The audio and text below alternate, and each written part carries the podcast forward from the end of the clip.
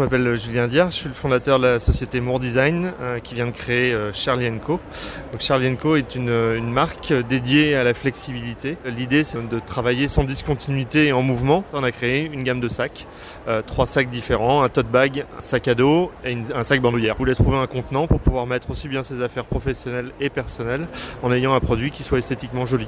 Euh, je peux sortir de mon bureau avec un sac qui soit pas juste une pochette informatique euh, donnée par la DSI traditionnellement. L'idée c'est d'essayer de comprendre un petit peu euh, quelles sont les nouvelles manières de travailler et d'y apporter des produits qui soit en adéquation avec ses attentes. Quoi.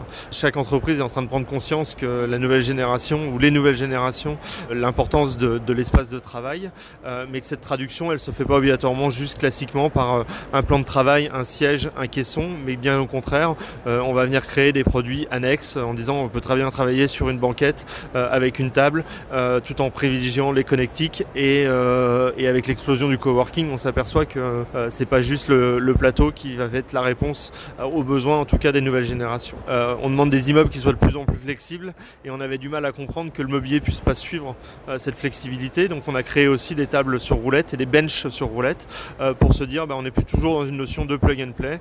Euh, j'ai ma table que je viens connecter à un endroit et puis peut-être deux heures après je passe de 4 à 6. On s'est beaucoup inspiré des États-Unis où euh, toute la Silicon Valley euh, travaille un peu en, en plug.